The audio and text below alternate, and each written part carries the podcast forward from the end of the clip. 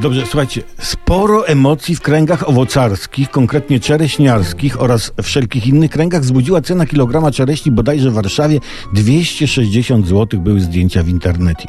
Jedni zapałali oburzeniem. Kogo na to stać? Chyba tylko tych, co zarabiają melony. Innych ogarnął pusty śmiech, czyli Przypomnę, taki śmiech nie wyrażający radości, a raczej poczucie absurdu. Ale szukajmy pozytywów. Taka cena czereśni otwiera pewne możliwości przed rządem.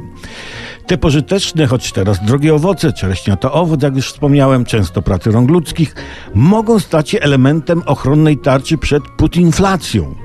W ramach tej tarczy każdy obywatel będzie mógł złożyć wniosek do władz o otrzymanie jednej czereśni, jednej cennej czereśni miesięcznie.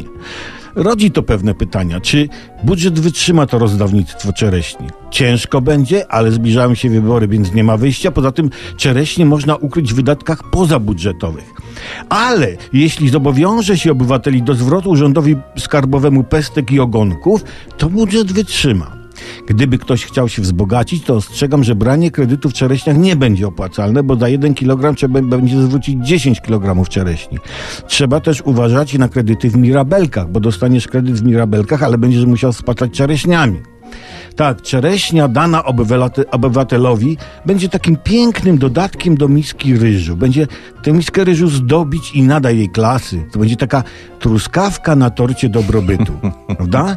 Jeśli pan premier zdecyduje się uszczęśliwić e, czereśnią obywateli, to będzie wtedy można o nim powiedzieć, że to prawdziwy miąższ stanu.